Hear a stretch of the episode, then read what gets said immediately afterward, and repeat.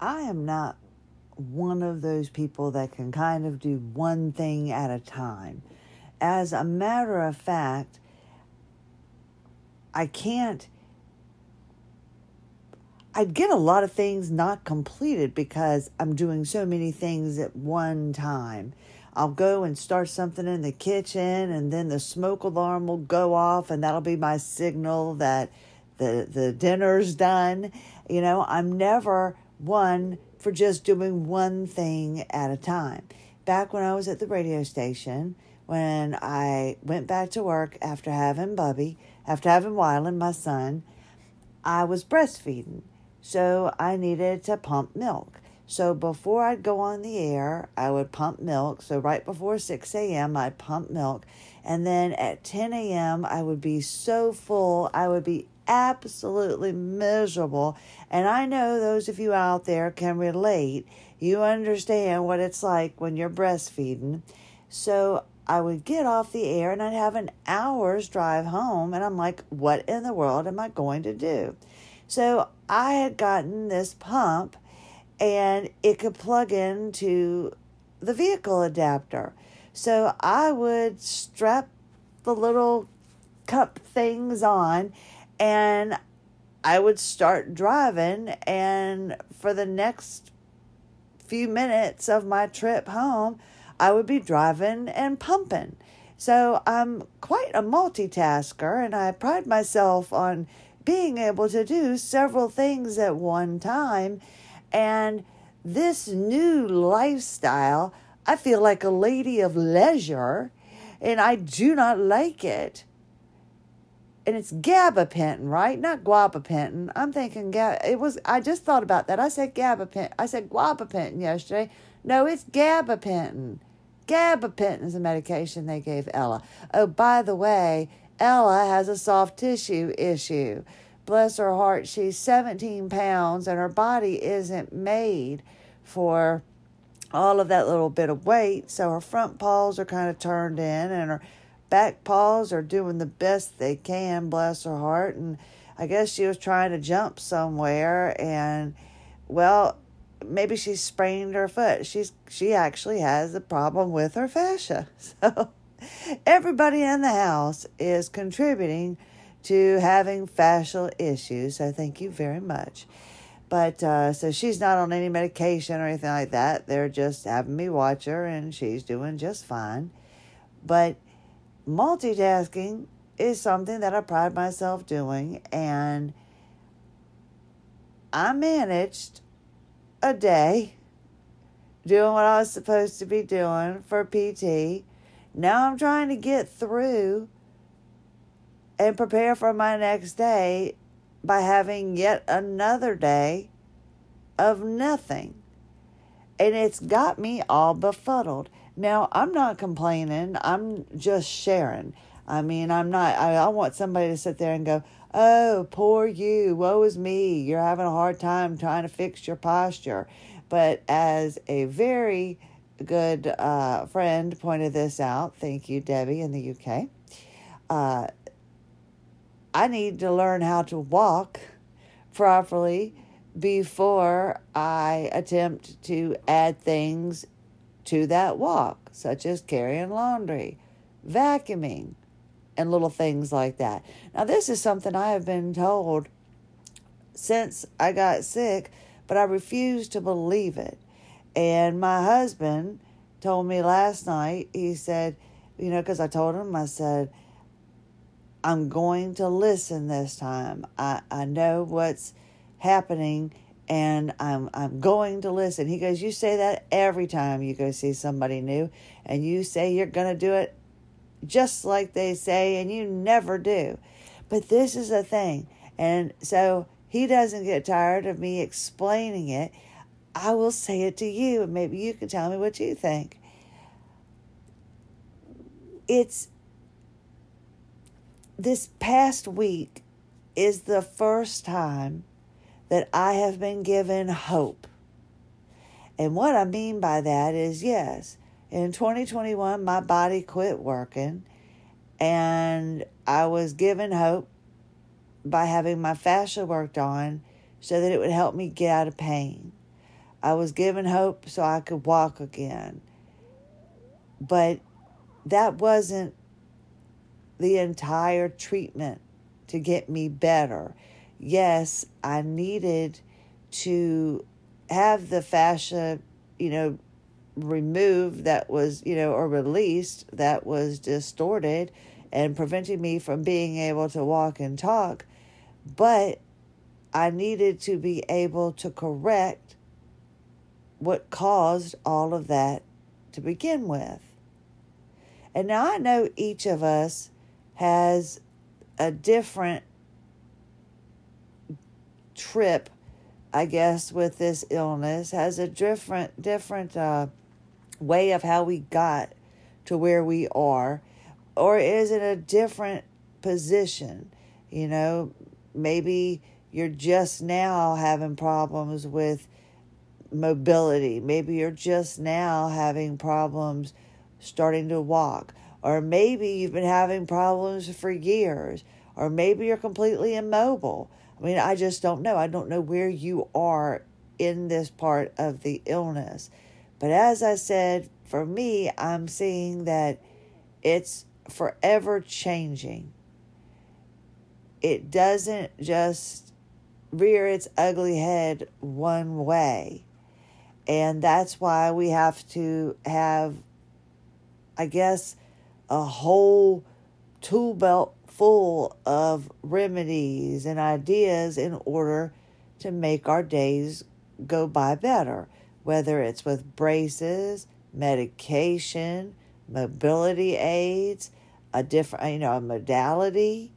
I do not know. So I'm just sharing with you what I've been doing, and maybe some of it might help you, and maybe you can relate and you can get a little bit better too. If it's your fascia, then maybe you can have your fascia worked on. If you find out that your QL is definitely tight and it is causing problems for your pelvis, good. And if it's your posture, which so far it seems to have been, it seems to have been for me and a lot of people that I've spoken to, our posture is our main issue. So, starting back in 2021, I was able to, like I said, increase the modality or no, the mobility. Yes, because of the modality. There we go. And I just needed to be able to learn how not to let it get back in that position again. And it was from putting my legs behind my head it was from changing my gait when it started hurting to walk a certain way. My pregnancy was my main trigger for all of this. And as I subluxed joints, the fascia got adhesed and then gradually stopped me from being able to walk. So as I slowly started getting put back together again, I started getting all of these mobilities back. But I wasn't trained on how to not get back that way again. And part of it was my poor posture. I didn't realize that I had poor posture, but I had poor posture because why? Our core's not strong enough, I guess, evidently. And when you start getting uh, uh, subluxations and adhesed fascia, it starts getting harder to maintain that proper posture. So I am now trying to learn how to walk properly and stand properly. And as ridiculous as it sounds, lying in the bed is so difficult because my body immediately reverts to the improper posture. And so I am constantly having to push my pelvis to the left and I feel so crooked. And that's how I know I'm in right body proper posture. Right body proper posture. There we go. Redundant, but yes. So that for me and having to do this and not being able to pick up a load of laundry and not being able to clean. I had somebody come to my house to give me a price to clean the house, and my husband saying, Go for it. And I just can't seem to wrap my mind around it. I just can't. I just don't feel right having somebody come in my house and clean it. He's like, Christie, you just need to have somebody come in here and just clean it for us one good time. Get the windows and all that stuff. He said, I just don't have the time. He said, let me feel like I'm coming home to a clean home. He said, and then we'll take it from there. And then there's the part of me going, but that's just money wasted. You know, we can do it. And then I'm thinking, it's going to take me a while to figure out this proper posture because it's not happening overnight. But because I'm so cheap and because I'm so worried about spending all of this money on yet another modality that's only going to be covered by insurance, but for so long, I need to learn and do all I can.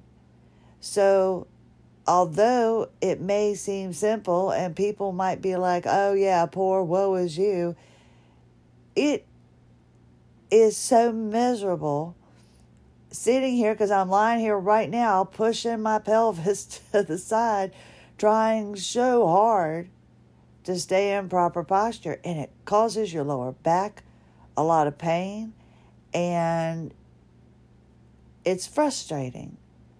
But the reward is what I've got to look for. That's what I've got to keep my eye on, my eye on the prize. The reward that I will be able to get up and do the things that I haven't been able to do. And I just can't rush it. So if you're out there and like I said, I I totally am uh, commend you and am thrilled if you are able to go to work. And I understand that sometimes you, you need to because that's just well you need to financially and you need to because that's your sanity. And because i understand. That's why i started the podcast one of the reasons. Sanity. You're at home alone all the time. So what do you do? Unfortunately, I just I couldn't work and I nobody would hire me and under the the medical conditions that I had. But I live in fear every day thinking, "Oh my gosh, what if my husband, you know, can't go to work? He's got a pretty risky job and I can't be wasting any more money." And that on top of this illness, it freaks me out. It scares me. And that's another reason why I need to try so hard to make sure I listen. But it doesn't erase the guilt that you have when your husband comes home from a hard day at work and you're feeling like you didn't do anything. So, this is a difficult time for me at the moment because I just can't I can't get a rhythm. I took my son to school today, something I hadn't been able to do for a couple days because I've been, you know, trying to figure out this uh, whatever bromide and I think I need to figure out the right time to take it. I think I was taking it too early and maybe it was causing me to not be able to get up in the morning. I don't know. This is all uh, a trial and error kind of thing. I have no idea. And what is with this sweating? Is it me possibly getting ready to go through menopause or is this part of it? I have never in my life sweated And now it just seems like it comes with it. It doesn't matter. I could be outside and it be a slightly warm day and doing nothing and sweating like I was the other day when I was talking with Sarah because we were talking about the Hawks and everything. And I just felt nasty because I was sweating. I come inside and the AC, I'm so used to my husband keeping it down to 68 and 69 that I'm always wearing jackets. And for the first time, I can go without a jacket in some areas. And I'm thinking, is it the illness or is it possibly menopause coming up or what in the world? Because I have heard others mention the sweating. But these are all little blips that I just need to figure out how to manage. And I need to be grateful and I need to accept that I guess I'm going to maybe have somebody come in and clean out the house. They're messaging me now wanting to know, "Hey Christie, have you, you know, given it some more thought?" Yeah, I have. But have I made a decision? No, I haven't. I just just not ready to give up that part of this yet. But I guess I'm going to have to. I need to keep, uh, you know, uh, they say a happy wife, a happy life, but a happy husband. I haven't figured that out yet, but a happy husband, I guess, makes a happy wife. So then there's a happy life. So yeah, you got to have a happy husband too. So if he wants the house clean and he wants me to spend the money he's gone out and and earned, then I guess that's what I think I'm going to have to do. But it's frustrating. And I'm trying. And if this is the way it's got to be, I've and this is the problem. I I just came home and all I wanted to do was sleep. But everybody's been messaging me and nobody's been letting me sleep. So I think that's my sign I'm not supposed to be sleeping. But I was like, if I don't sleep a little bit, I'm not going to be able to manage later in the day. And then I put off again paperwork. It is this endless cycle that it's like you're damned if you do and you're damned if you don't. And again, not being a martyr, not going, oh, woe is me. I'm just trying to figure it out. How do I get my head out of my derriere? I still do the AWOL Zebra agenda. I still do my three things a day. I still make sure I get those things done. I just haven't been able to figure out how to keep going. I start making a little bit of a dent in something and then I'm told I can't do this anymore. And then I think I get in my head and I don't want to do anything. I'm like, well, if I can't cook and clean, well, I can cook and clean. Uh, my husband and all would probably beg to differ with all the things I've burnt. I can cook a turkey meal. I can cook a Thanksgiving. Can't do a pancake, grilled cheese to save my soul. I have no idea. But yeah, I can cook a big meal and I can bake, but I can't do the simple stuff. But it's like I've got to get my mind out of the defeatist attitude.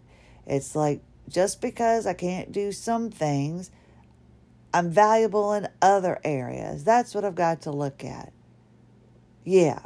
That's that's it. That's what I've got to look at. I might not be able to pick up and do all the laundry, but I can do a few things.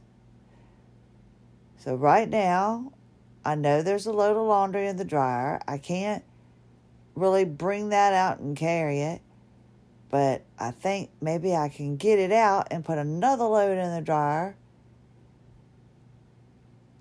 as long as I don't lift anything and I'm real careful and I do my exercises, yeah. Maybe I can teeter on this not doing anything while still maintaining proper posture and doing my exercises while trying to figure out